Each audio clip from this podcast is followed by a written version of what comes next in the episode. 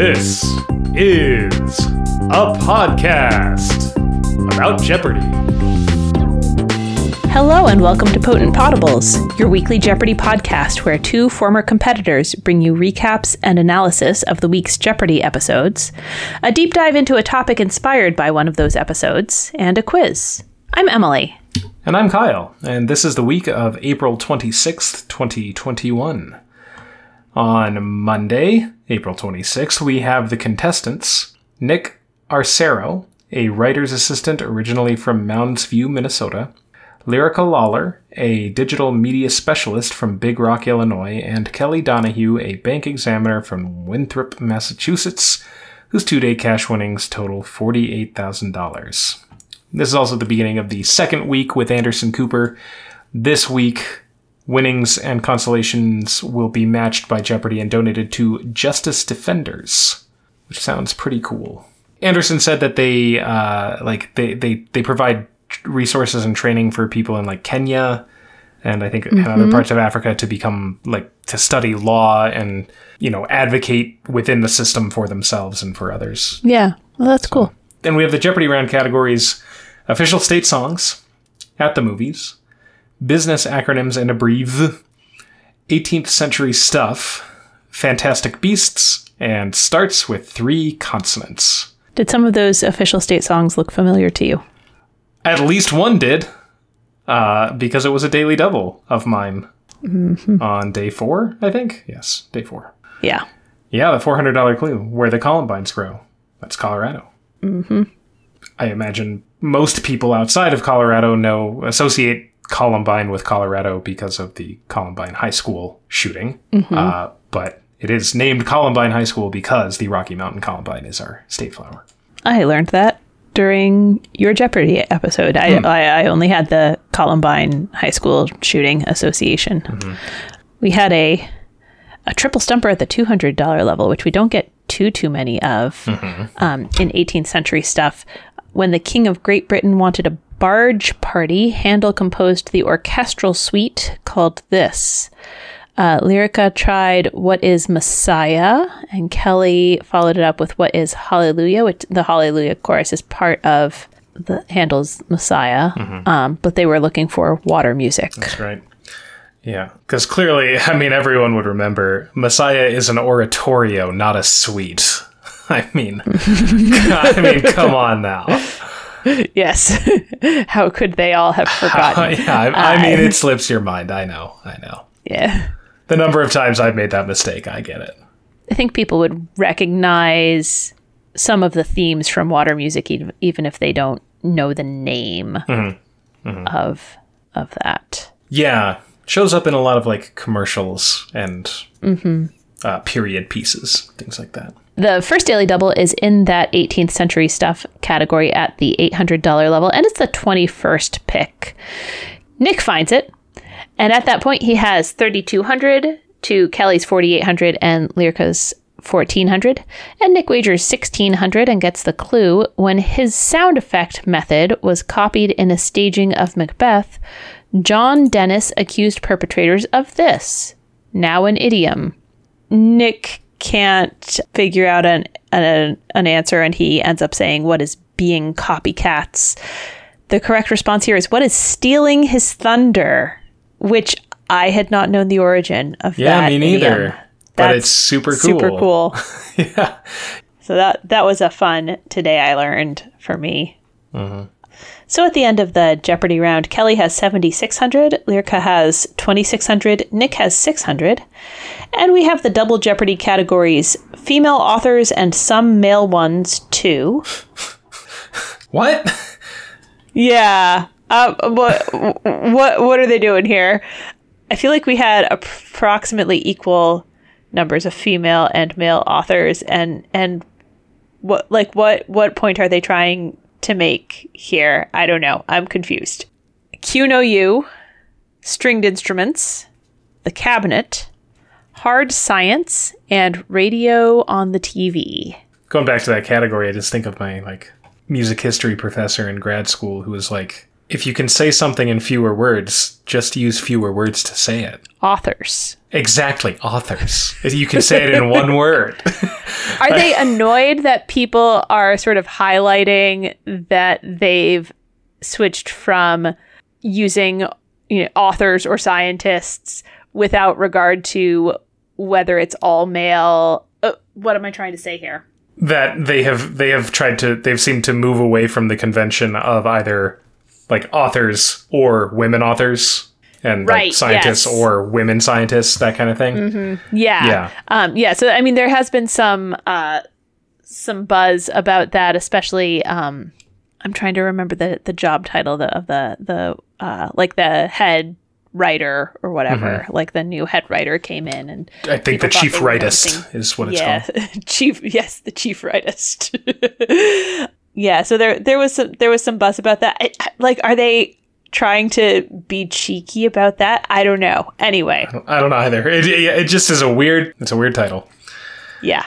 We do get reference to one of at least my parents' favorite shows of all time in the radio on the TV category at the twelve hundred dollar level. Venus Flytrap was the nom de DJ of Gordon Sims on this Ohio set sitcom. Lyrica got it. That's WKRP in Cincinnati. And I thought it was funny, but I was probably just too young when it was on Nick at Night or whatever. Mm-hmm. I am not sure I've seen a single episode of that show. Oh, there there is at least one truly classic episode, the Thanksgiving episode, where they mm-hmm. do a promotion and their idea is to toss live turkeys from their traffic helicopter all around the town. uh, little do they know that turkeys don't fly. so it doesn't it doesn't Oh, That's go well. great. Uh, yes, it, that yeah, it's a funny show, but it, I think it holds a place of nostalgia in like my parents' generation. Anyway, the eight hundred dollar of the stringed instruments category, the Hungarian cimbalom is traditionally associated with the music of this itinerant people. Kelly rang in and said, "Who are gypsies?" That was ruled correct, and Anderson followed up with "or the Roma." And I, I think I don't want to be an apologist or anything like that, but I learned very recently that gypsy is actually an offensive term, Yeah. that it's a slur. For the vast majority of my life, what I was taught is that those the people who are the Roma, they are called gypsies, and to me, and it, it like in my knowledge, that was not a it was not a slur. It was simply the the word, like the, the title for those people. Now I know that they are called Roma, and that gypsy is not a is an offensive term and, and meant to be offensive, or at least was in its origin. Um, So I, I know that a lot of people expressed discontent that that was accepted as a correct response, given that we would not accept other racial slurs on Jeopardy, right, as correct yeah, responses. that's that is a that is an important point. Yeah, we absolutely would not. Right. But but to again, not to be an apologist for like that, but I think to I don't know that we're at the at the point socially With people knowing that that Yeah. term is not acceptable, that we could Right. that that they can fairly just reject it as a slur. Um, yeah, Yeah. I, I I would agree with that. Um, I do think they sh- I I think they should have reshot it. You know, Yeah, yeah you know what that you're right. That could have they, they could have very easily said we're going to reshoot it and we need you to say Roma. yeah, Like you're getting credit, He- you're getting the money. We just Mm-hmm. need you to say Roma. Like yeah, you're right. Mm-hmm. Yeah. And they they reshoot things for various reasons. They reshoot things because somebody sang a song and there might be a copyright issue, right? Like Right. they they reshoot things because of mispronunciations. Um not if a contestant has mispronounced something and is therefore not getting credit, but like when the host mispronounces something, they get to go back and, and redo it Right. you know they just they reshoot things um i think i think it would have been appropriate here It's a really cool instrument, by the way. All controversy aside, if you check it out. Actually, this whole category I thought was really fun.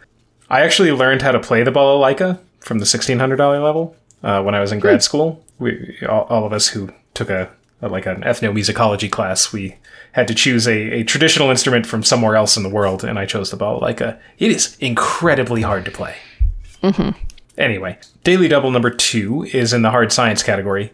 Uh, pick number eight, it's at the $1,200 level. Kelly finds it, and he is at 8400 Lyric is at 5000 and Nick is back at 1000 He wagers 3000 and gets the clue. The number used to designate a pencil's hardness relates to the ratio of clay to this material, a form of carbon. And he gets correct with what is graphite. And Daily Double number three comes just three clues later as the 11th pick at the $1,200 level of the cabinet, and Nick finds this one. He has 1800 to Kelly's 11,400 and Lyrica's 5,400, and he makes it a true daily double and gets the clue. Henry Knox in 1789 and Kenneth Royal in 1947 were the first and last secretaries of this department. And he says, I don't have it. Uh, that is war. The Department of War became the Department of Defense. Mm-hmm. Um, so he drops to zero. Unfortunate miss because it's not. It's not like the department actually went away. Right. It basically got a rebranding, and that was it. right. Mm-hmm. Uh, so at the end of the double Jeopardy round, Kelly is up at 19,800. Uh, he had the lead for pretty much the entire game and, and wasn't really uh, in danger of losing it. But Lyrica has gotten herself up to 15,800 without a daily double, which is pretty like that's a good score. That is impressive. Yeah. Yeah, and Nick is back at 2400. And the final De- Jeopardy category is city origin stories. And the clue: the mythical founder Byzas consulted the Oracle of Delphi before establishing what is now known as this city. Nick wrote, "What is Byzantium?" which is not what they were looking for, and he mm-hmm. wagered everything 2400, so he dropped to zero. Lyrica wrote What is Istanbul, which is what they were looking for because they're looking for what the city is now known as. Mm-hmm. Uh, she wagered 7,000. So she goes up to 22,800, and Kelly also had What is Istanbul, and he made a cover bet of 11,801. So he wins his third day. Mm-hmm. Which becomes relevant soon. So on Tuesday, April 27th, we have the contestants John Prokop, a legal assistant from Uncasville, Connecticut, Dana Schumacher Schmidt, an English professor from Tecumseh, Michigan, and Kelly Donahue, a bank examiner from Winthrop, Massachusetts, whose three day cash winnings total 79,601. And we should pause to acknowledge there is a lot of kerfuffle happening about Kelly Donahue's intro from this day. Mm-hmm. So during his introduction, he made a hand gesture, which he says he was indicating three for his three wins. And it is true that on his second game, when he had one win, he put up one finger. And on his third game, when he had two wins, he put up two fingers. He made his three in kind of a, a an unusual way. I think our listeners probably have seen it. Mm-hmm there are questions. The, the the gesture is like it's like the white power hand signal. It's also associated with the three percenter movement, and uh, and he says it was unintentional, and um, there's a lot of kerfuffle about it. Mm-hmm. Um, there's an open letter from uh like 500, I think almost 600 now contestants, um, calling on Jeopardy to address it, and a lot of people having a problem with that. And I don't know if you're if you're listening to the podcast and you haven't looked at the open letter, maybe go take a look. The thing that I think is really worth lifting up from that is that it's really on Jeopardy to be familiar with with how things might be read or mm-hmm. interpreted, mm-hmm. Um, and preemptively handle that reshoot things if necessary, um, address things in the moment, like do editing, so that intentionally or not, they don't have these kinds of moments. Mm-hmm. You know, as Jeopardy contestants, we were not allowed to wager certain amounts or make wagers that would land us at certain amounts. You you got to stay away from like 69, 420, 666, right? All of these numbers that like have coded meanings. Um, you know, and I think it's what what did, what those ones mean? Oh well, gosh, Kyle, I'm not really sure. I'm a minister of the Lord. That's right. Um, uh, yeah, I just I, I I think that they really need to probably the kerfuffle will will nudge them toward being more diligent about this kind of thing going forward. I think it's entirely possible that the age of people being allowed to make any hand gestures during the intros is done. Yeah, I mean, to to be clear, that th- there shouldn't be an age of that because we were told in our taping days that you are not supposed to do that. That's true. We, We, were, were. told we were told very clearly that you're not supposed to do any hand gestures, that you shouldn't even wave. Like they told us not to do that. Now, of Mm. Yep. course, if you do it, they're not going to like stop taping and be like, "You waved. Do it again, Johnny." Right? They're not going to do that, but they told us like more than once that you were supposed to stand there and smile and just wait. Mm-hmm. Yeah. Right? So anybody doing hand gestures is going against what they're told. And I don't I'm not saying that to be like a narc or anything. Like I don't really care. I don't know. At a certain point you got to enforce it cuz otherwise you have people doing stuff like this. So, Yeah. I don't know. Yeah. I don't know.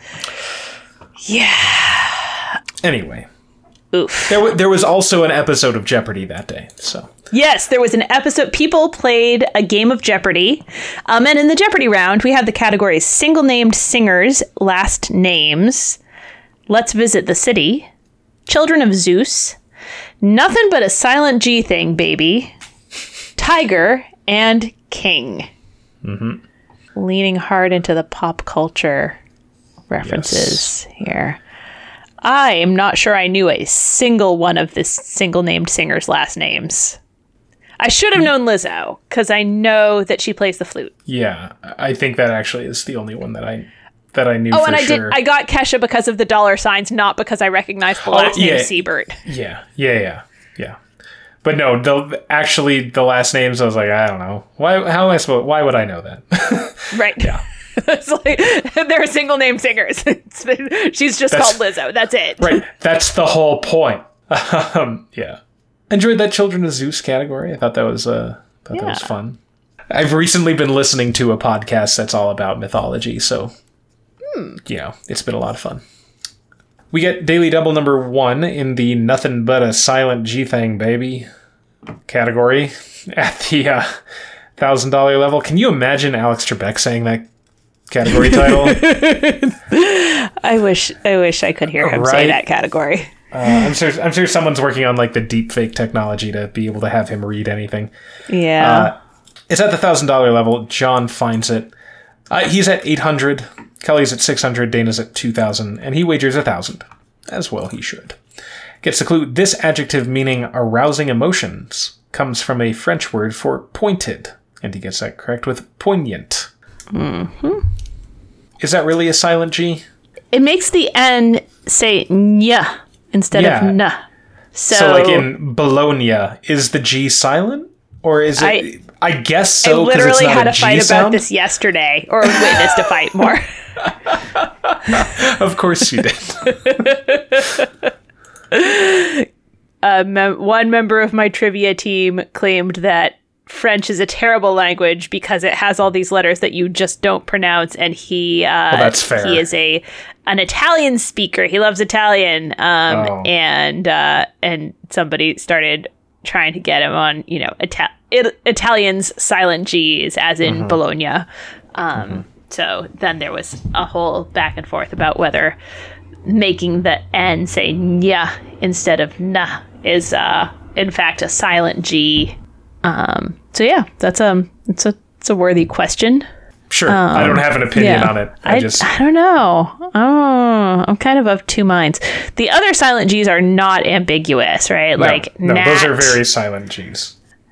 foreign or foreigner alignment. Those those G's are completely silent. I sort of wanted gnome to come up. Just just because. Yeah.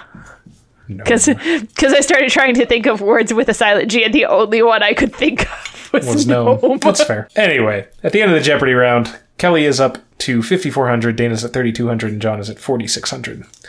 And we get the double Jeopardy categories Explorers, Recent Books, Sciency Stuff, Pantone Colors of the Year, Let's Play Cowboys, and Words that Start with Two Vowels. Now, didn't you talk about Pantone Colors of the Year?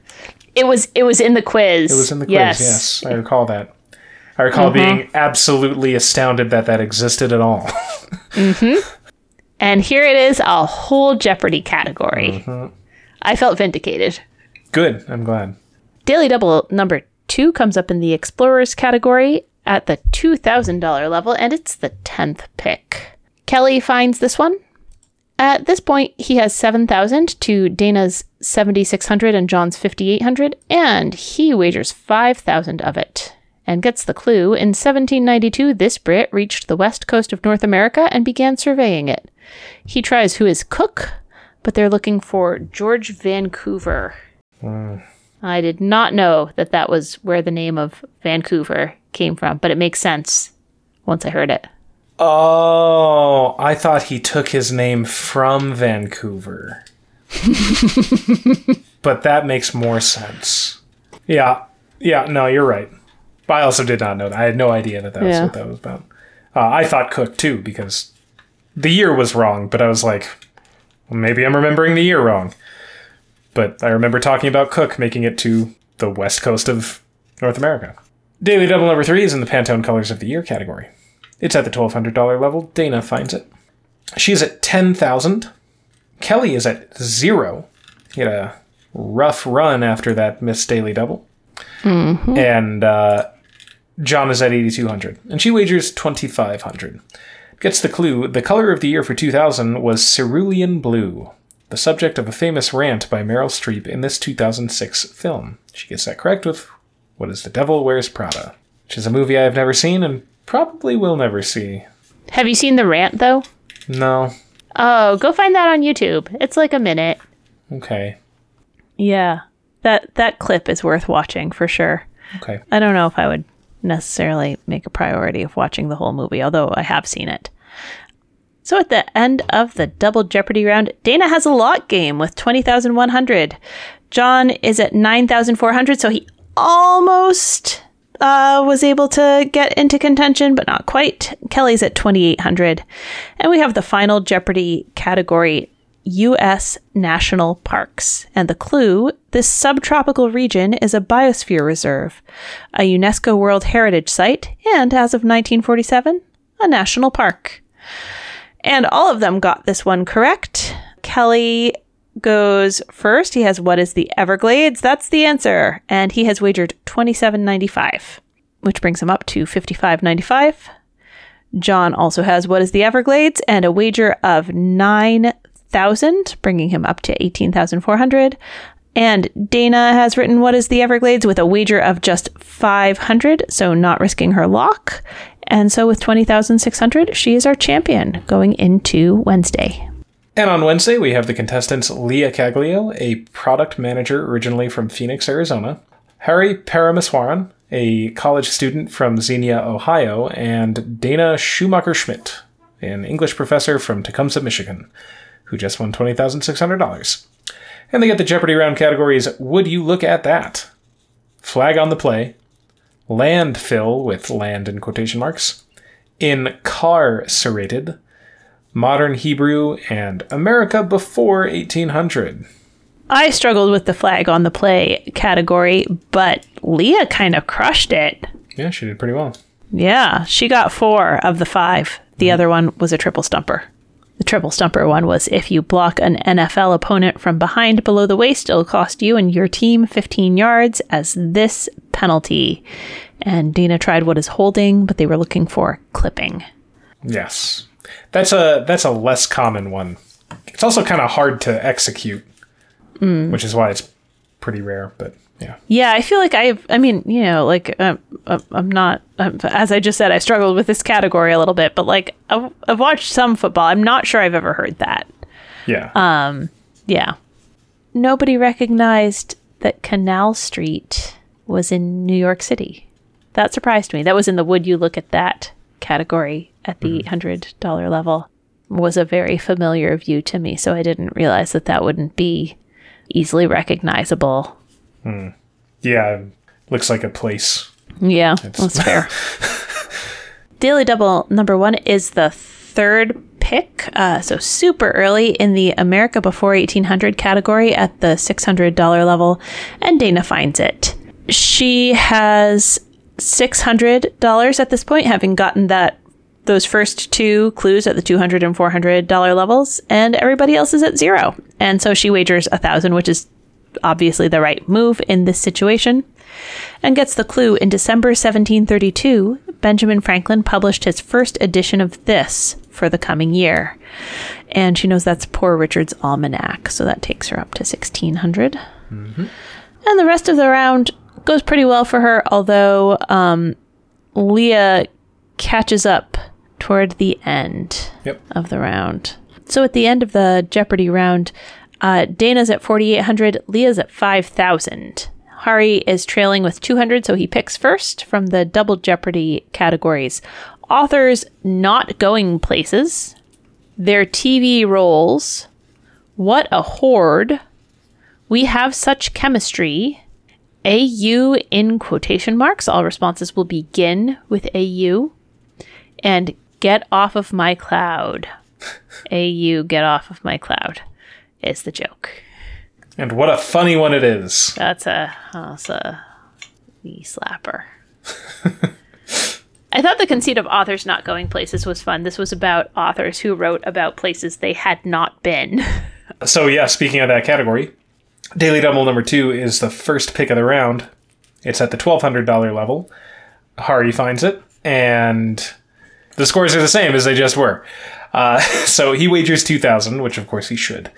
He gets the clue Bram Stoker consulted the 1865 book This Region, Its Products, and Its People to write about a place he never went.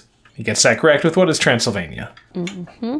Uh, in the AU category at the $2,000 level, my hours spent watching Great British Bake Off helped me out there.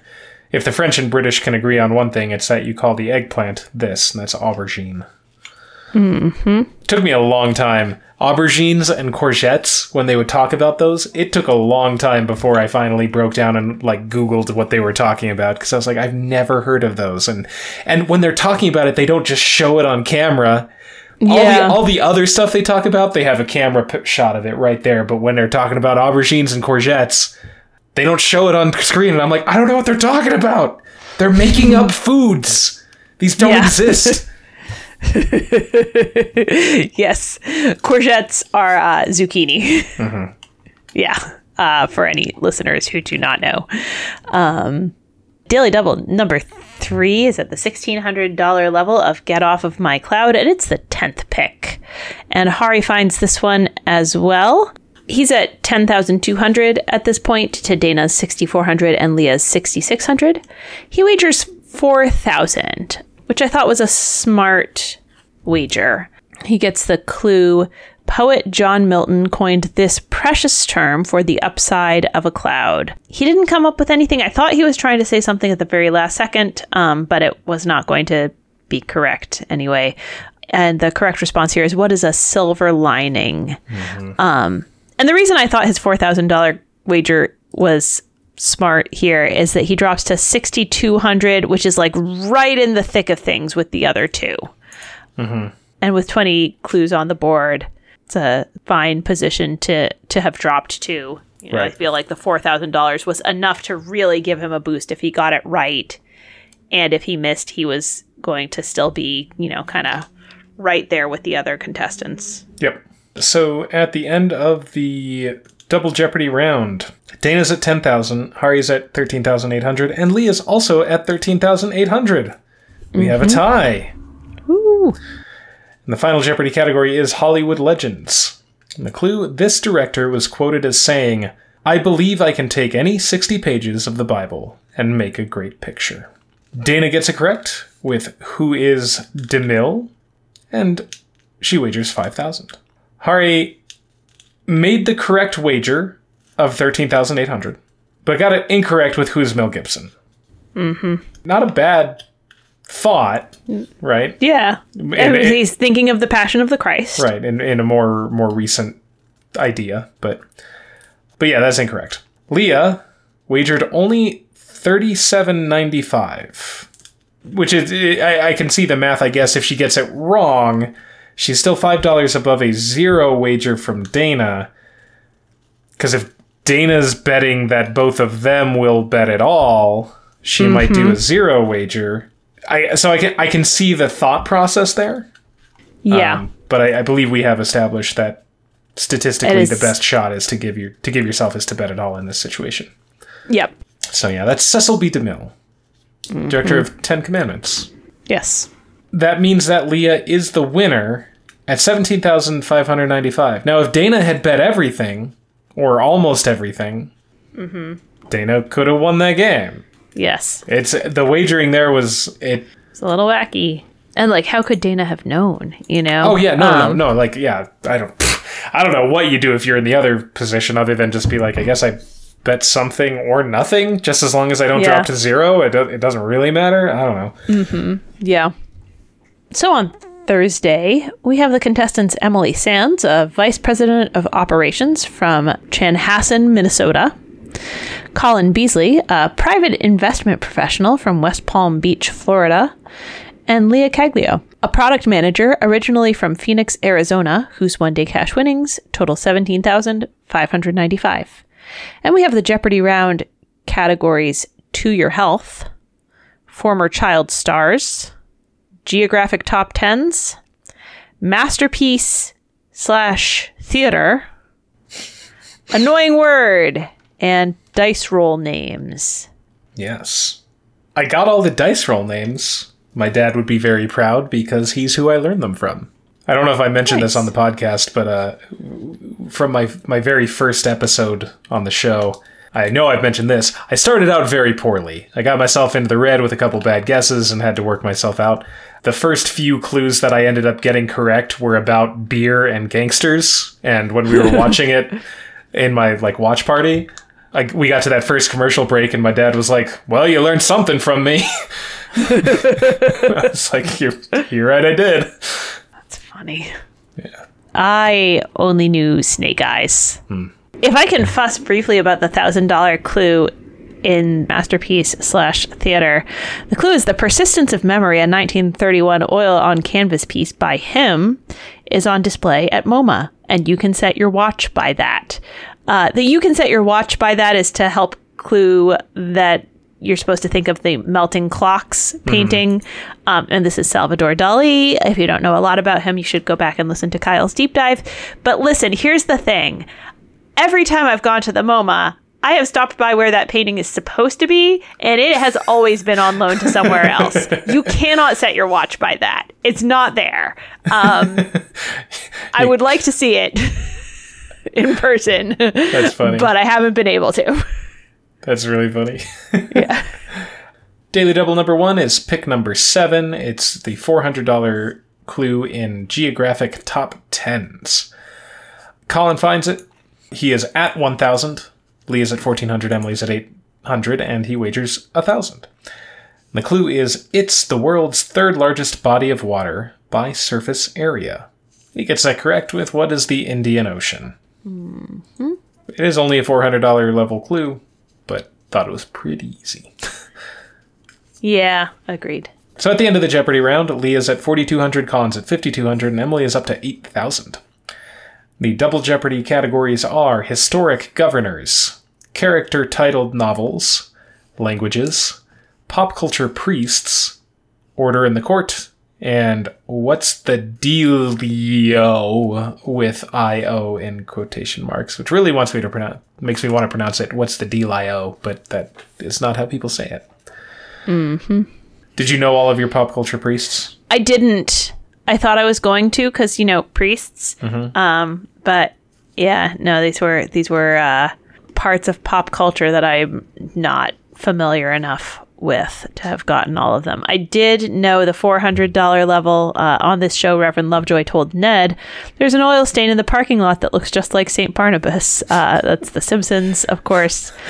Um, I could not remember the lyrics of Eleanor Rigby enough to remember who is writing the words of a sermon that no one will hear. That is Father Mackenzie. Yeah, we did a. Um, I was in like fourth grade, and our the music teacher at my elementary school was like an old hippie. Uh, so we spent a good number of. We spent like three class periods in a row, like listening to Eleanor Rigby and just having him like talk about it. And we were, we were we were like nine years old.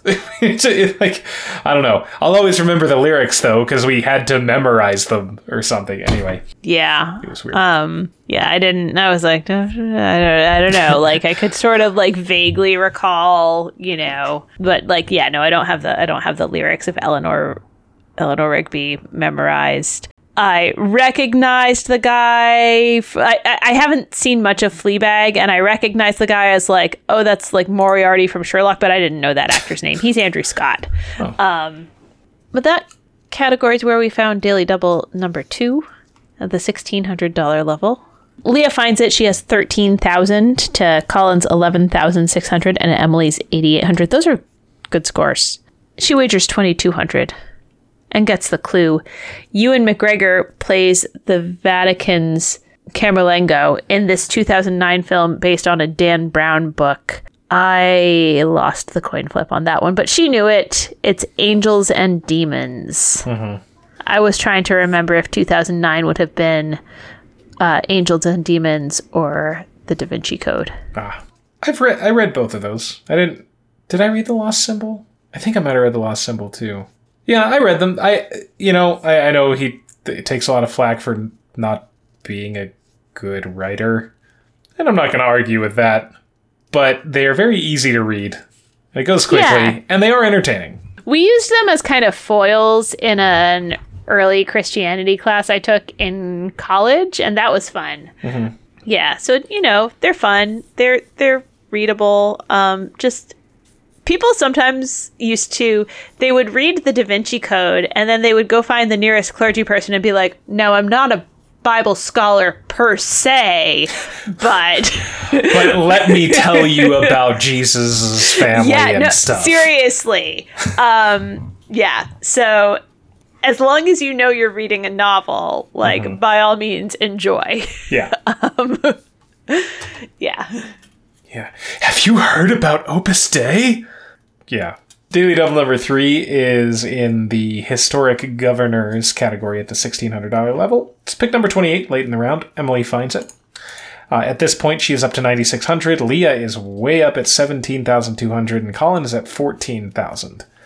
Uh, and she wagers 9,000. Woo! Yes. That is. Go for it. Yes, the right move. I mean, it's a sixteen hundred dollar level, so it's going to be tough, but or it could be tough. Yeah. I mean, it's it's a right move. I think, you know, like if you don't like the category and you want to, you know, you think you're more likely to be able to come from behind in Final Jeopardy, then like, you know, sure, I guess you can go smaller, but like yeah, yeah. going into Final Jeopardy with the lead is so much of a stronger position that I think you're Oh, really, you know, I think I think this is the right. I Mm-hmm. think this is. I think this is a really good, solid move, and I wish we would see more moves like this. Yeah. Uh, she gets a clue. In 1921, Channing Cox succeeded this upwardly mobile governor of Massachusetts, who went by the same two initials. And she gets it correct with who is Calvin Coolidge. Seeing her work through that was great. Yeah, because I mean, you could definitely suss that out, even you know, not knowing if Calvin Coolidge was a governor of Massachusetts, right? Mm-hmm. Yeah. So at the end of the double Jeopardy round, Emily has taken the lead with 18,600 and then Leah and Colin are tied at 17,200 and I could not really remember uh, what you're supposed to do if you're tied for second place. Yeah, that's a tough one. Yeah. Uh, the J Archive calculator suggests that you should do an all or nothing bet from that position. J Archive wagering calculator is generally pretty good. My final wager was not what the J Archive calculator would suggest, and I stand by it because I felt like I understood one contestant's wagering strategy and not the others uh, specifically, I, I'd seen Kyle make a lot of wagers, and I felt like I really understood what he was going to do. And then Raymond was a wild card because it was his first game, and he hadn't found any daily doubles. Um, you know, so like the J Archives wagering calculator does not account for any kind of you know like knowledge of your opponents. It's just Right. it's just statistics. But anyway, I f it, it, it's pretty you know it's pretty solid, well thought out. Um, We have the final Jeopardy category odd words, and the clue a homophone of a letter in the alphabet. This five letter word sounds the same if you remove its last four vowels. And all of them got this one correct. Uh, so they go to Colin. So yeah, what is Q? Uh, Q U E U E. That is correct. He's wagered 7,000. Not really sure why he came up with that specific number, but sure. Leah also has Q and has wagered 13,000. And Emily has Q as well and has wagered 18,000, uh, which is a cover bet and some. So that makes her our champion with 36,600, which, whew, that's a lot of money. Mm-hmm. Yeah. And on Friday, we have the contestants Andy Goldstein, a customer support manager originally from Teaneck, New Jersey, Sheila O'Donnell, an attorney from Euclid, Ohio, and Emily Sands, a vice president of operations from Chanhassen, Minnesota, whose one day cash winnings total $36,600. We have the Jeopardy round categories alphabetically first 2020 Vision, Seven Letter Animals, African American Memoirs, Time Travel and Movies, and Around Los Angeles. Andy struggled through much of this game. He ultimately had a recovery where he was back pretty solidly in contention at one point, um, but he got himself into the red partway through this round and stayed in the red For a long time. for quite a while. Yeah. You could sort of see like panic set in where where he started like going for clues that he maybe wasn't as confident in and can be kind of a tough mental place to to navigate. Mm-hmm. So i really felt for him. The alphabetically first category i thought was interesting in that you want to be quick on the buzzer but if you get it wrong then everyone get uh, then the other two contestants get to start thinking okay you know what comes before aquarius Right. what comes before center field you know unless you've i guess you could name something that doesn't fit the category Sure. so i thought there was kind of an interesting sort of narrow it down strategy thing there Yeah, that is interesting. I wouldn't have thought about that. Daily Double number one comes up in the African American Memoirs category at the $400 level. It's the eighth pick. Emily finds it and wagers 1800 um, that's a true daily double. Sheila's at zero at this point and andy had 1400 that was uh, before he missed a few and got into the red. She gets the clue. He writes about the depression he faced during his 1991 confirmation hearings in my grandfather's son and she gets that one correct with clarence thomas. Uh, so at the end of the Jeopardy round, Emily's in the lead with 7,800. Sheila's at 2,800. Andy's at negative 600 at this point. And we have the double Jeopardy categories gladiators, lighthouses, sacred books, ranks and titles, rock, paper, scissors, which turned out to be about rock songs that had paper or scissors in the in the title or lyrics and C3PO and uh, P and O are in quotation marks. Um, so each correct response will have three P's and one O. Mhm. It's a little complicated. Yeah. if if you're able to come up with a guess, you can tell hopefully pretty pretty much right away if you're in the category or not. Yeah. And we did get to mention the puppy bowl at the twelve hundred dollar. Yes. Yes, we did. We had a couple of local dogs in the puppy bowl this year, so I was I was watching with uh, with enthusiasm. Nice. In sacred books at the $1600 level we had a andy had a near miss. Uh, the clue there was compiled from oral japanese. The kojiki or records of ancient matters is an important source book of this religion. And i think andy was a little shaken by you know sort of the, the difficult time he'd been having. Uh, so he rang in and first he said what is shinto? Um, and then he quickly corrected himself to shinto Anderson Cooper accepted it and added Shintoism. My understanding is that Shinto is a, a, sufficient name for the religion itself. You don't need to add an ism Yeah. on there necessarily. Yeah, that that's my understanding as well. Yeah. You don't say like Islamism, right? It's, it's just Right. called Islam. It's called Shinto. Yep.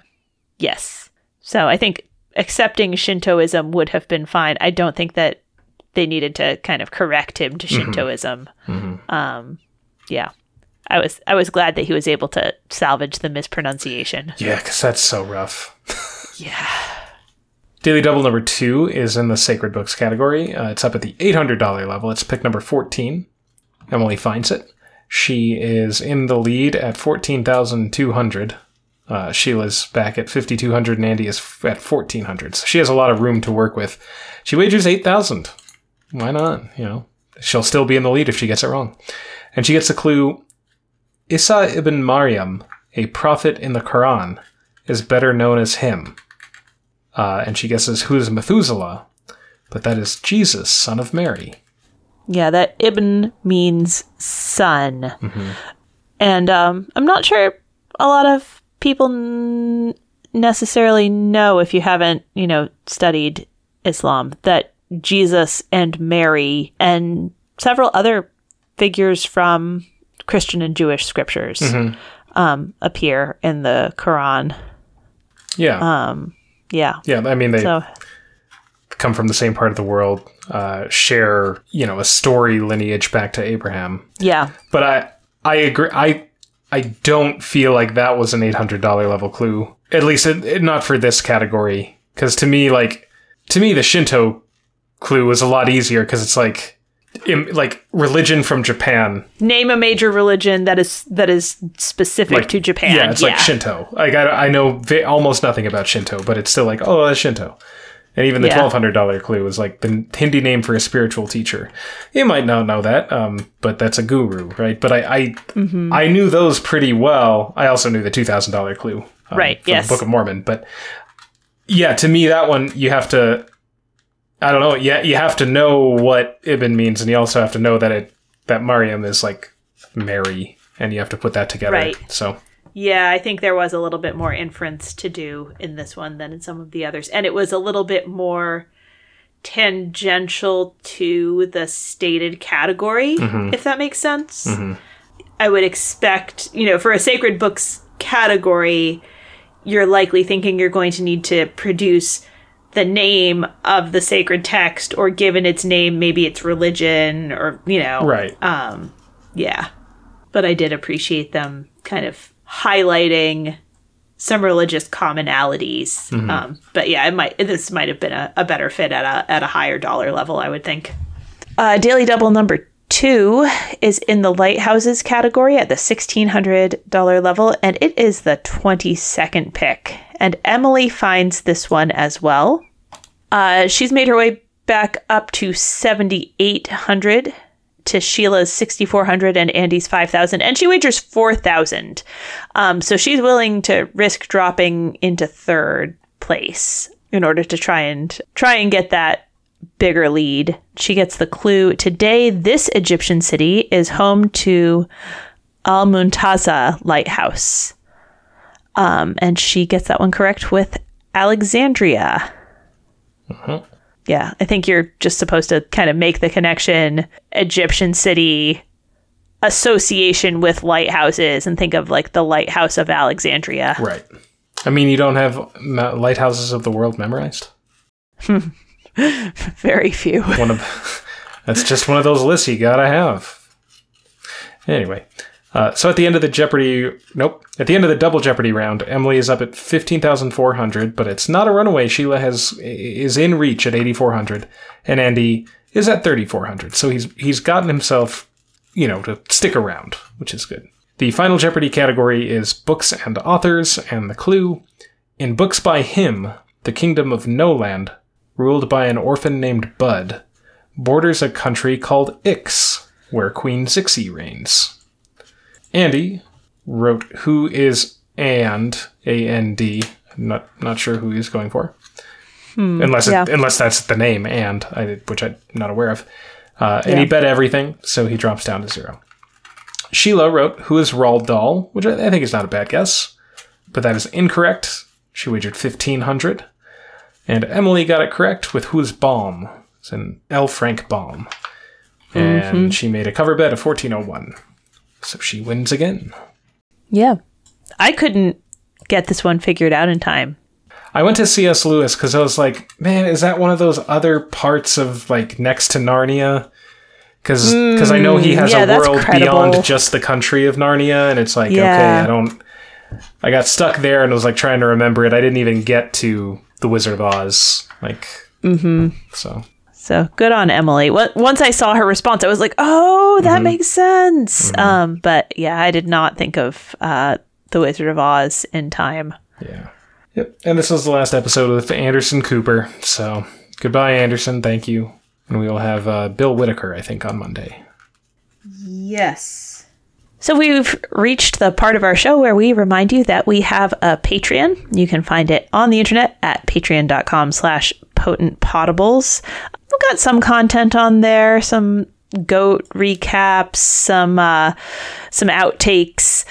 And, uh, and it helps us with the expenses associated with uh, making this podcast so that we don't lose money on it. If you'd like to go over and check it out, we would love that. Um, we also want you to, if you would be so kind, leave a rating on this podcast. All you have to do is tap the stars, preferably five of them. If you want to leave us a review, it doesn't have to be a long review. It helps us out with the algorithm, uh, and and we'll read it on the podcast. And we want to remind you to do something for your community. That's uh, always important. And uh, if you're looking for a place to get started, we point you toward blacklivesmatter.com and equal and communityjusticeexchange.org. And uh, if you've been paying attention to the rise in acts of violence and hate crimes against the Asian American and Pacific Islander community, you're probably as concerned about that as we are. Another place that you can look to give some some funds is the Stop AAPI Hate GoFundMe. So if you if you have some some spare cash, go check them out and uh, give them your support if you can. Thanks. Yeah. All right, Emily. All right, What are we Kyle. talking about? Um, are we talking about enzymes? We are not. I really, I did consider it. Are we doing anything about like Poland and the Pomeranian Lakeland? Uh, another one that I considered, but no. Okay, what about George Vancouver? Nope. We're not talking about George. I really, I did consider all of them, and then I was like, I, ju- I like just the last deep dive wasn't about Cook, but you know, the Hawaii deep dive was pretty recent with with Captain Cook. So no, I, I chose Yeah, not fair. to. I actually chose to uh, go pretty much straight in my wheelhouse. Uh, this is from the Friday game, the around Los Angeles category, the four hundred dollar level. When Quincy Jones came to LA, he didn't know Sunset, but he knew of Central Avenue, hub of this music style, and now of a festival for it. Sheila guessed what is hip hop, but that's jazz. Mm-hmm. That's jazz. So I I, I, I, I kind of went back and forth on which way to go with this. I was like, do I talk about Quincy Jones specifically, or do I just talk about jazz? So I'm just going to talk about jazz. So this, you know, we might call it a deep dive. This is going to be one of those more like overviewy kind of dives because I know a lot of us know some things about jazz, and some of us know quite a few things about jazz. But I want to give like kind of a timeline so that we can really put jazz into like a, a into its actual temporal context because there are different kinds of jazz uh, evolutions of jazz throughout the last uh, hundred plus years and understanding where those actually fit into like american cultural history is pretty important to actually understand understanding why jazz like sounds the way it sounds and, and how it actually played in. So um, I'm going to kind of do like a history, a jazz history deep dive. Nice. So here we go. The earliest kind of jazz really emerged in the early 20th century, 1900s into the 1910s. Uh, it's in the 1910s, you know, toward the end of that decade that we really get the idea of jazz as a real distinct form of music that you know has certain characteristics and a certain style and uh, that eventually led to the other kinds of jazz that we have. Um, but if we want to look back at the roots of jazz obviously uh, you got to look at the african roots because jazz i mean i'm gonna i'll start out by saying like jazz was created by black people created by african americans perpetuated by African Americans, advanced by African Americans, uh, is very much uh, integral to African American culture throughout the 20th century.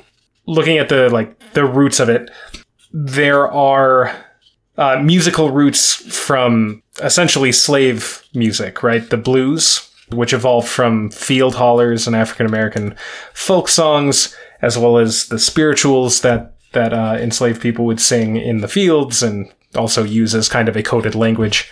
These early forms of music that were common amongst African Americans in the latter half of the 19th century contributed to the development of jazz, not only because it, it was kind of like a, a sort of unifying style among uh, that subculture, but also because they were able to incorporate African musical style into those things, which, if we think about that, that speaks to rhythm and the importance of rhythm, particularly polyrhythms, mm-hmm. which is kind of the idea of one rhythm being imposed on top of another. So, if you don't know what a rhythm is, a rhythm is simply a pattern of sound, and usually a repetitive or a repeated pattern of sound.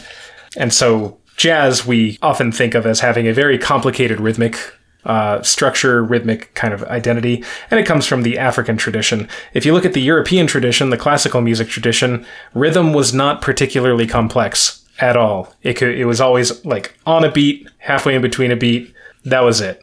I mean, I guess you could look at Chopin and get have an argument about that, but that's not what this is about. And then also that African root bringing in the real like expressive vocal quality into playing, you know, coming from the European tradition, you played an instrument to make it sound like the instrument, right? The characteristic mm-hmm. sound of the instrument was the was the goal, but these uh, like African Americans who were taking these classical instruments and playing it, playing their own music on it, they wanted to get that kind of vocal quality. They wanted it to sound like them if they were singing, uh, and so that's why we get the very clearly different sound in early jazz and really jazz throughout uh, its life. Now I've mentioned a couple of times like classical tradition. Obviously, the instruments that are used come from the European tradition, right? All of the instruments in, in a jazz band were developed in Europe. And when jazz became something that was written, uh, which was not originally, um, it incorporated, you know, the very classical uh, harmonic structures, the the notation itself, as well as uh, kind of an approach to melody and like song structure uh, that all comes from the classical tradition. So jazz is really that fusion of, of the European influence and the African influence. Um, and as jazz progressed, it incorporated more influences. Uh, you know, the Latin influence, Afro-Cuban, uh, and even further along, as I'll talk about. So we get this style of ragtime in the 1890s. And for about 20 years, ragtime was very popular. Ragtime is not jazz. We need to be very clear. Ragtime is not jazz. It predated jazz. Mm-hmm. Uh, it is primarily a piano style, a solo piano style, and it incorporated military march like steady time in the left hand and syncopated or ragged melodies in the right. Uh, and so this also kind of shows off the African and European mix, right? Because it has that uh, really like straightforward kind of left hand march sound, uh, as well as the polyrhythms in the right hand. Uh, Scott Joplin is the name to know with ragtime king of ragtime, most well known ragtime composer. Scott Joplin considered himself to be simply the next in line of like great classical pianists. He considered himself uh, the the logical progression from Chopin and Liszt into you know this new 20th century kind of sound. He considered ragtime to just be the new style within the classical tradition. He wasn't trying to necessarily make like a popular form uh, even though that's what it became. Uh, after that we get dixieland which is the actual early jazz you know developed within the early 1900s and maintained popularity into the 1920s i mean you can still hear dixieland but when i say maintained popularity i mean like large popularity uh, it is from New Orleans, which is why New Orleans is considered the birthplace of jazz. New Orleans, of course, was is a seaport city, which meant that there was a, a, strong mix of cultures, and especially before airplanes, you know, it was the hub of uh, international trade, right? If they're gonna, if you're gonna go up the Mississippi or come down the Mississippi, you're gonna go through New Orleans. Uh, it also had influence from French, Spanish, West Indian traditions, Catholic uh, religious attitudes, and it was also a much more uh, it, of all the American cities, black people in New Orleans had more freedoms. Right, they they they had more uh, acceptance. Now, obviously, it, they still faced a whole bunch of oppression, but there were more opportunities for them in New Orleans. Uh, and so all of this like mixed together led to the development of Dixieland, which is just when a group of people would get together with, uh, you know, playing different instruments, typically a trumpet, clarinet, trombone, piano, tuba, or string bass, banjo, drums. You know, it could be a mix of anything. And they just played. And there, it wasn't written. What they would do was the trumpet would play the melody, clarinet would add stuff on top, the tuba or the string bass would play bass, trombone would embellish the bass line, uh, piano and banjo would do uh, harmonic accompaniment, and then the drums would just keep the beat, right? It sounds really simple, but that style was very different from anything you were hearing at the time. It was very focused on improvisation because only one person was actually playing the melody. Everyone else was just adding stuff to it as they saw fit. And they took uh, influence in terms of, you know, like tunes, source material from anywhere. Blues, religious music, military music, ragtime tunes, even classical music. It, it, whatever they wanted to play, they just played it. And so this was a big focus on collective improvisation, like I said. Everybody is improvising at the same time, usually without any written music. Uh, some names to remember with this are King Oliver, he was a trumpet player. Obviously, Louis Armstrong began as a trumpet player, even though may be better known as a singer. Uh, Jelly Roll Morton, who claimed to have invented the swing beat. Whether that's true or not, that's what he claimed. So then we get the swing era, also known as the big band era. Uh, this is like the 19 late 1920s up into the 40s. And so this transitioned from Dixieland. So by the end of the 1920s, uh, jazz was developing in two directions that kind of went hand in hand. One was emphasis on the soloist, and one was emphasis on the ensemble. Dixieland music, because everyone was improvising at the same time, it had to be really simple in its concept. Because if you're trying to get complicated, but everyone's making stuff up on the spot, it's not going to work, right? Mm-hmm. So, in order to accommodate more sophisticated music and include more musicians in an ensemble, written arrangements became necessary and much more common in the late 1920s at that point with written arrangements, someone writing down everyone's part and saying, you're going to play this at this time. What ended up happening was, you know, a big focus on arrangers and composers, and also uh, a reduction in that collective improvisation. What ended up happening was they would write in places where individual soloists could take a solo, right? And that's where we get uh, a lot of what we think of as like a you know a jazz band playing a tune. In the middle, there's a solo break where a couple people get up and take solos, and then it goes on to the end. Mm-hmm. That was the format for basically the entire big band era. The ensemble grew into what you might think of. You know, you've got a sax section, a trombone section, a trumpet section, a rhythm section, 15 ish players. And this brought in a new breed of jazz musicians. Many of them were formally educated, you know, classically trained in some way. A lot of them came from brass or military bands. and it kind of brought together the musicians who learned by reading music and the musicians who learned by playing music, uh, which, depending on the band, had certain uh, effects on it. Uh, jazz moved its center from New Orleans to Chicago through this period and then to New York. And that's really when New York became the center of jazz because of the recording companies and publishing houses in those in those uh, cities. And this is also when recording the recording industry actually gets going and the spread of radio, jazz becomes very, very, very popular and learnable throughout the United States uh, during this era. Uh, some of the important people in the swing era are Count Basie, Duke Ellington, uh, Benny Goodman, Glenn Miller, Sarah Vaughan. I mean, there there are a lot. I can name a lot of them. Many of them are band leaders as well as musicians. Duke Ellington, Count Basie are piano players as well as Art Tatum. Also, Benny Goodman was a clarinet player. He was also notably white, and the Benny Goodman Band was the first integrated jazz band. Hmm. This was jazz's most popular period, and hundreds of bands flourished during this time in the 1930s and early 40s. After the stock market crash of 1929, swing helped the country through the Great Depression, right? It, it was an outlet. It was a thing that people could get into. Uh, and also during World War II, it, you know, served as a morale boost. As the, the age progressed, as the, these, you know, 15, 20 years progressed, the arrangements got, got more and more complex. The, the arrangers tried new things, um, and reach new levels of sophistication. Uh, however, before World War II, the weak economy led to a lot of recording companies going bankrupt, but radio managed to keep jazz, you know, popular.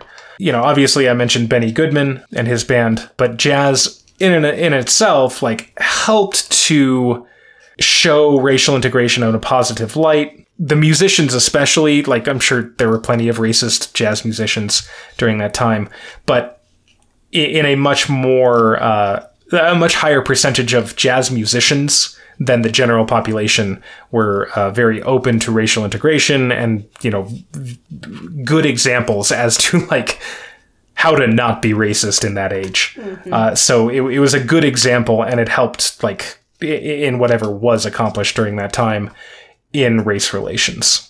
After the swing era, we get the bebop era and this is you can say like 1940 to 1955 a lot of you know these are overlapping time periods but uh, bebop followed swing. During world war ii many jazz musicians were drafted and called off to war uh, which left not a lot of talent at home for the big bands that were still trying to perform. And because of gas shortages rubber shortages you know all of the resources going to the war effort transportation was difficult so bands couldn't tour anymore uh, there were a lot of midnight curfews because of um, you know rationing fuel for electricity and all that. There was also an amusement tax that was uh, a twenty percent uh, amusement tax at nightclubs that included dancing, as well as a recording ban from July 1942 to November 1943 which meant that nobody could record any new material, which meant a lot of bands broke up. So in the in the years of World War II, the big bands really like decreased drastically in number uh, and many of them in quality. And also kind of because of that or d- during that along with that uh, racism within the music world actually kind of got worse. African american mus- musicians were usually paid less than their european american counterparts.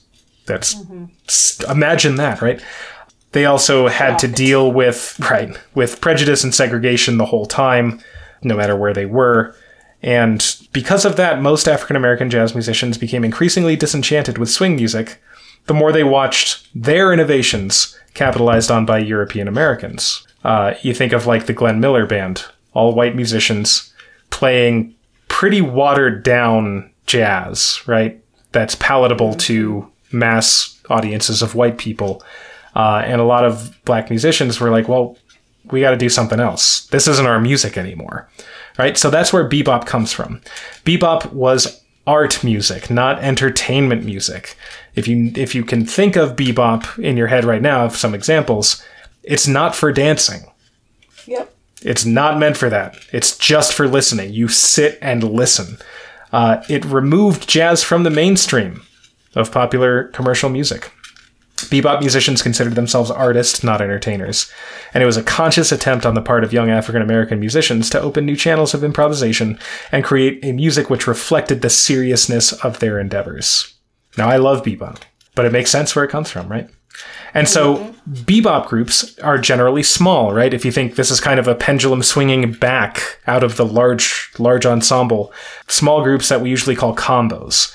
You know, usually five players maybe. You got bass, drums, piano, and then you got a horn player or two, right? Trumpet, saxophone, typically, and that's it. It's very difficult to play. It was designed for improvisation, not elaborate arrangements. Usually, like if you're if you're a jazz musician, you learn the head, you learn the melody, and the chord changes. You play the melody once through as a group, and then boom, you go into solos for, you know, 10 minutes or whatever. And then when the solos are done, you play the melody once, and that's it. The tune's over. Mm-hmm. Yeah, big focus on improvisation. Also, very high energy typically. Often very fast tempos, though not always, and uh, much more complicated chord progressions. Uh, so it, it was it was much more about the musicians exploring what the possibilities are rather than making something uh, super entertaining. And during this time, we get like uh, Minton's Playhouse in, in Harlem and uh, 52nd Street. This is where uh, a number of clubs on 52nd Street, like Birdland, Three Deuces, the Onyx Club, uh, really began to shine. They were homes for bebop. And we get uh, players like Kenny Clarke, Ella Fitzgerald, Dizzy Gillespie, Charlie Parker. If you need two names for bebop, Dizzy Gillespie, Charlie Parker. They're the biggest mm-hmm. names. Uh, as well as Max Roach, Clark Terry, Thelonious Monk, a lot of these, you know, next generation of jazz musicians. Bebop was very much centered in New York, right? Uh, so I talked about like where it comes from, uh, and it was also meant to be like kind of a stand against racism. Uh, one particular song that is extremely powerful is Billie Holiday's Strange Fruit, which I think they just made a movie about. Hmm. I, th- I think I'm that's s- sticking with me. Uh, but Billie Holiday also gained prominence during this time as a as a singer. After bebop, or and not really that long after bebop, kind of while bebop was still going on, we we have kind of a splintering as different musicians want to go different ways. We have cool jazz, hard bop, and modal jazz. And really, it's kind of like cool jazz is one direction, hard bop is another. So cool jazz is where most of the white musicians went. Chet Baker, Dave Brubeck, Gerry Mulligan, George Shearing. Cool was a reaction to bebop, right? Because bebop was fast paced, energetic, raw emotion, and cool was meant to take it back. S- slower paced, more subdued, less emotional, just more controlled. Um, less complicated chord progressions, less uh, intricate melodies. Miles Davis also was a major contributor to cool jazz. He, I mean, he made an album called Birth of the Cool, right? And these were usually bebop combos too. They were they were still small groups, but they could include more because there was more arrangement going on in cool jazz. So again, we see the pendulum kind of swinging back. So cool jazz, while it uses a lot of influence from bebop, and especially in terms of its soloing and improvisation, uh, it's more arranged. There's uh, larger ensembles, and it's kind of easier to listen to. On the other side, we have hard bop, which came after cool jazz and was a reaction to that. So it's the pendulum going back the other direction. Uh, it was a younger generation of musicians looking at cool jazz and saying, no, no, no, bebop had it right. We need to go back to that. um, and so this is happening during the 1950s. Cool jazz is kind of like 1949 into the early 50s. Hard bop comes in like the mid 50s. And again, it was like looking at these white musicians who were gaining a lot of prominence in the cool jazz realm and saying like, no, no, we got to take this back. This is our kind of music. And so you get Horace Silver, Art Blakey, uh, Cannonball Adderley, Wes Montgomery, Clifford Brown.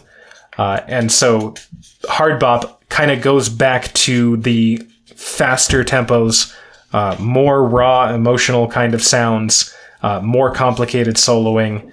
And this is also kind of where John Coltrane starts to get his uh, foot in the door. Um, and if you know anything about John Coltrane, his stuff is wild. And then there's modal jazz, which is kind of an outgrowth of both cool and hard bop. Uh, Miles Davis is definitely best known for it, but so is Charlie Mingus and uh, Pharoah Sanders. This is especially exemplified on Miles Davis's album from 1959, Kind of Blue.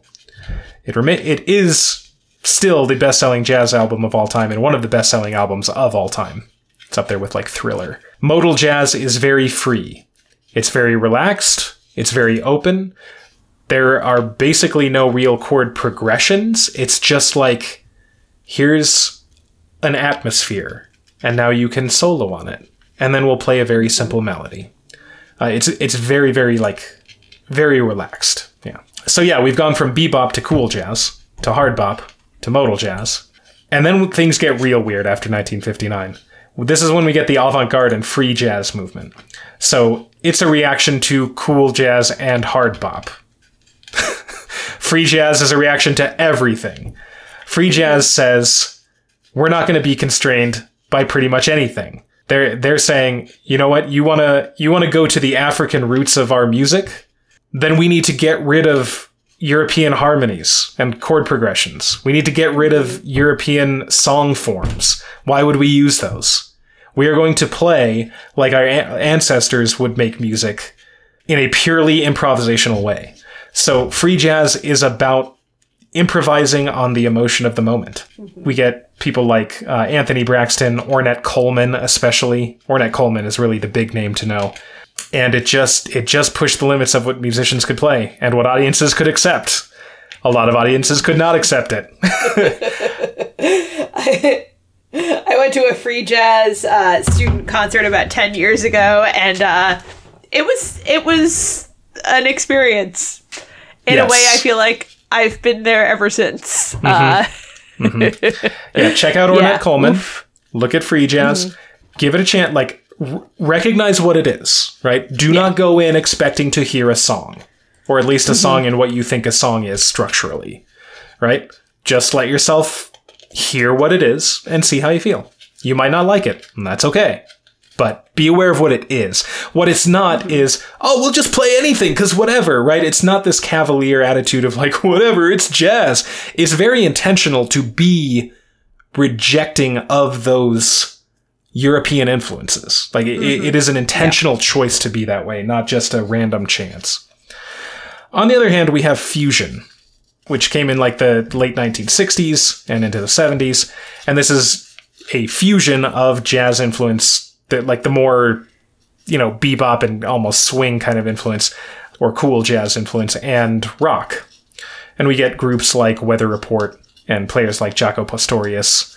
Also, Miles Davis and his uh, album Bitches Brew is one of the first fusion albums, and it is incredible. Yeah, so fusion kind of came out of a reaction to free jazz because a lot of jazz musicians didn't like the arts for art's sake attitude because the audiences didn't like it. They wanted to make something that was kind of, you know, more fun and had got more people involved. So they brought in rock and roll. They brought in the the electronic instruments. They brought in, uh, you know, straight rock beats and that kind of thing, and the kind of like structure and repetition that rock and roll has.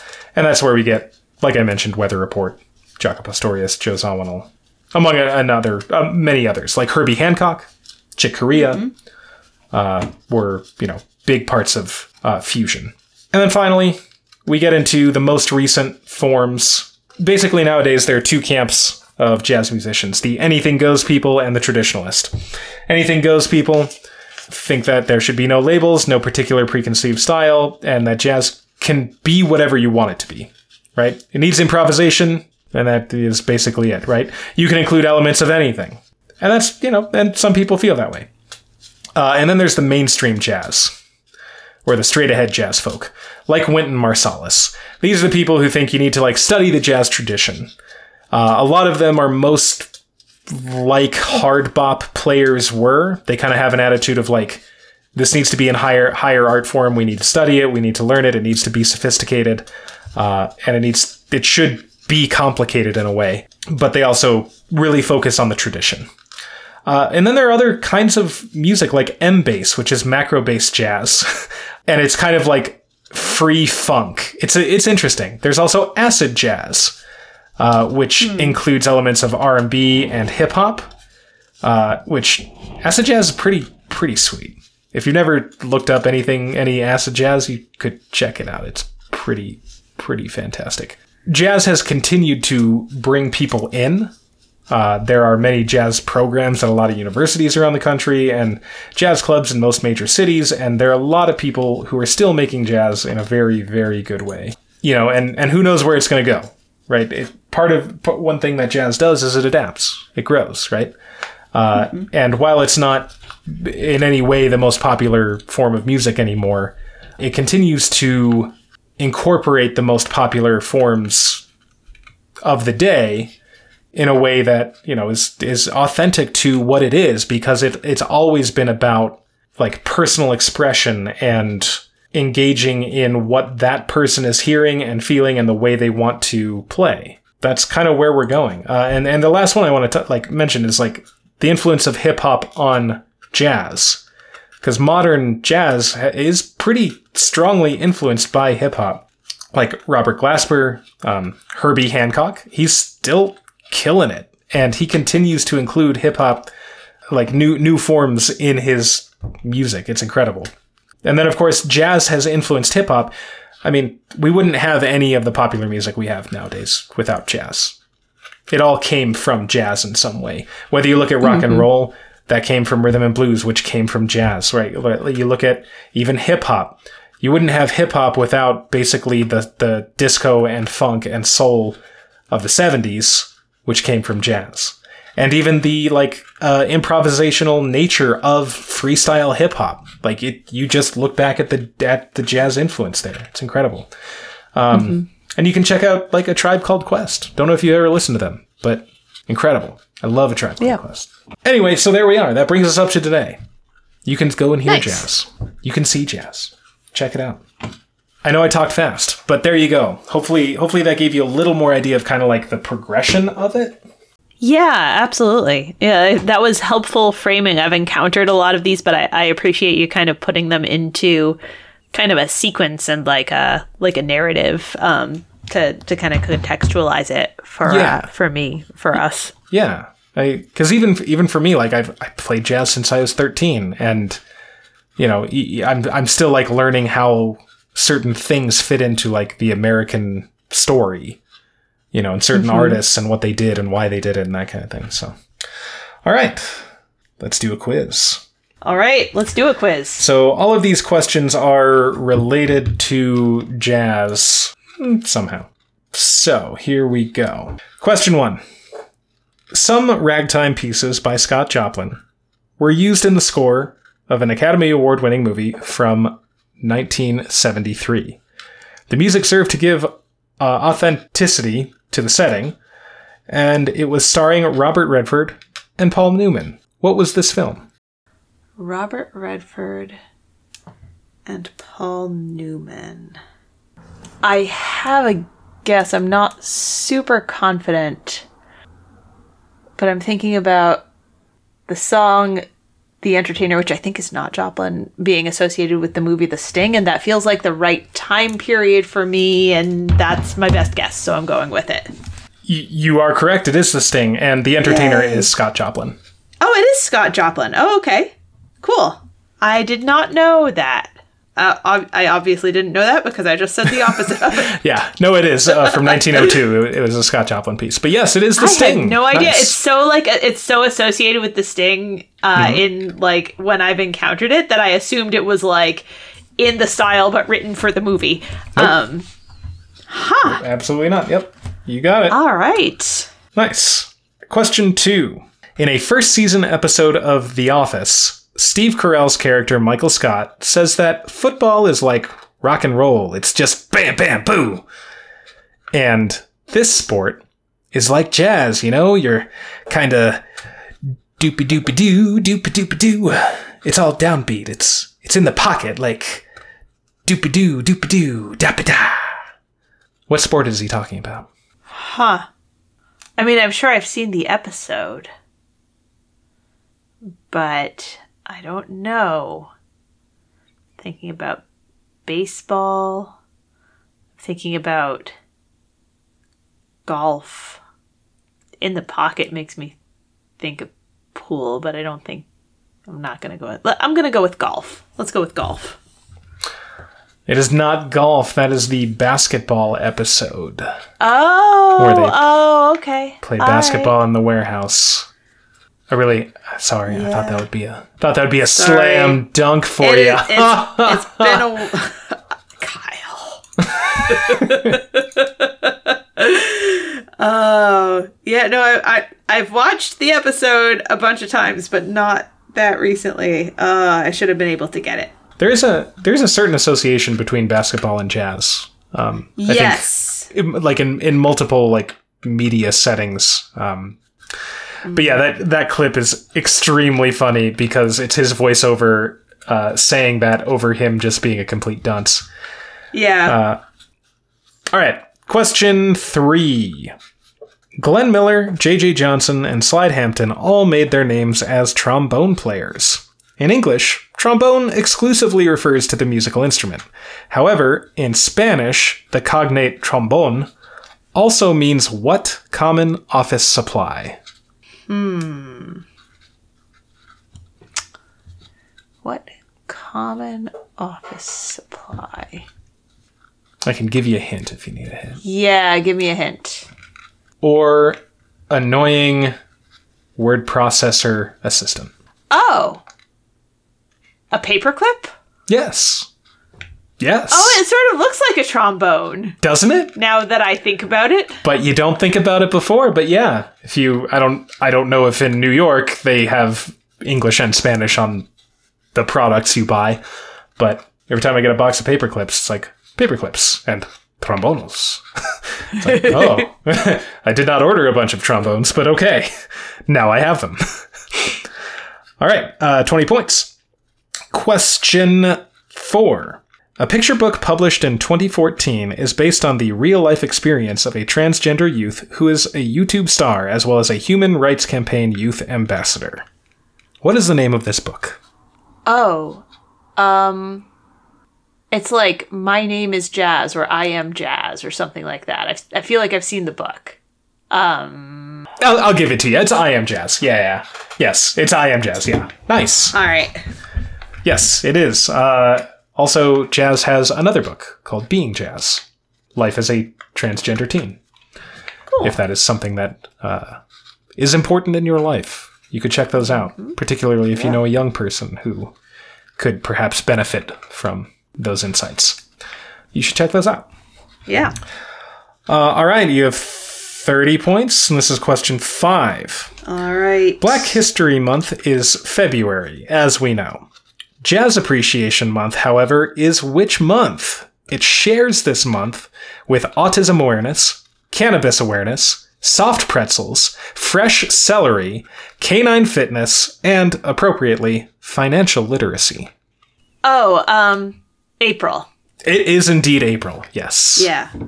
I I knew that it was uh that April is autism awareness. Kind of figured, month. yeah. I, th- I thought I thought that would be the one that, that got you there, if nothing else. Yeah. That list is wild, and that's not that's not even close to the whole list of like what April is the month of. But yeah, That's it's hilarious. What there was what, celery? Uh, Did I hear celery on that list? yeah, it's National Fresh Celery Month. So, hope you all got your fresh celery last month. Anyway, you're I'm at 40 celery points. All right. You're at Ah, 40, points. Yay. And uh, the final category is famous producers. Famous producers. Oh, that makes me a little nervous. Oh, wager 25. Okay. Here's your final. Quincy Jones began his career as a jazz trumpeter on the West Coast. However, he quickly became a composer, arranger, and band leader. He wrote arrangements for Frank Sinatra and led his own band on a European tour. However, he is perhaps best known nowadays for his role as a producer, particularly for what late pop royalty? Late pop royalty. I don't actually know it, but from the wording, I'm going to guess Prince. Ooh. I am suddenly realizing that that is a huge misdirect that I put in there. No, it is not Prince. It is Michael Jackson. Oh, okay, all right. I Um, I had I had King of Pop in my head, and I was like, oh, that'll be a dead giveaway. But no, of course, Prince. Like, oh, of course. I, it didn't even cross my mind that Prince would also very be like, impressive neg bait. oh my god, I'm I am sorry. I'm sorry that I misled you like that. That's so. You know what? Like, I, I appreciate good neg bait. Um, that's why I only wagered twenty five though, because Okay. like, if I were actually confident in the category, like that, that that's a very knowable thing that I feel like I've probably encountered. So Sure. Yeah. Um, Yeah.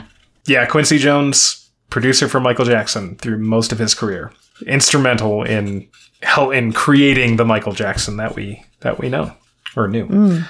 Um. So yeah. Okay. Well, you're you're at All 15 points. Uh, gave it to you a little rough there at the end, but you, that's did- you okay. did We have well on to we quiz. have to blow a final question from time to time. Yeah. Yeah, I mean, hell, I, I blew that microwave question a few weeks ago, so it's fine. and that one, that one was a layup. That was easy. No, but this was a this was a good quiz. I enjoyed it, and I enjoyed the deep dive, and I learned some stuff. And uh, I hope our listeners did too. yeah. So thanks, Kyle, and thanks, listeners. Hope you uh, enjoyed spending your time with us. We certainly love spending our time talking about Jeopardy with you. Make sure to subscribe wherever you get your podcasts.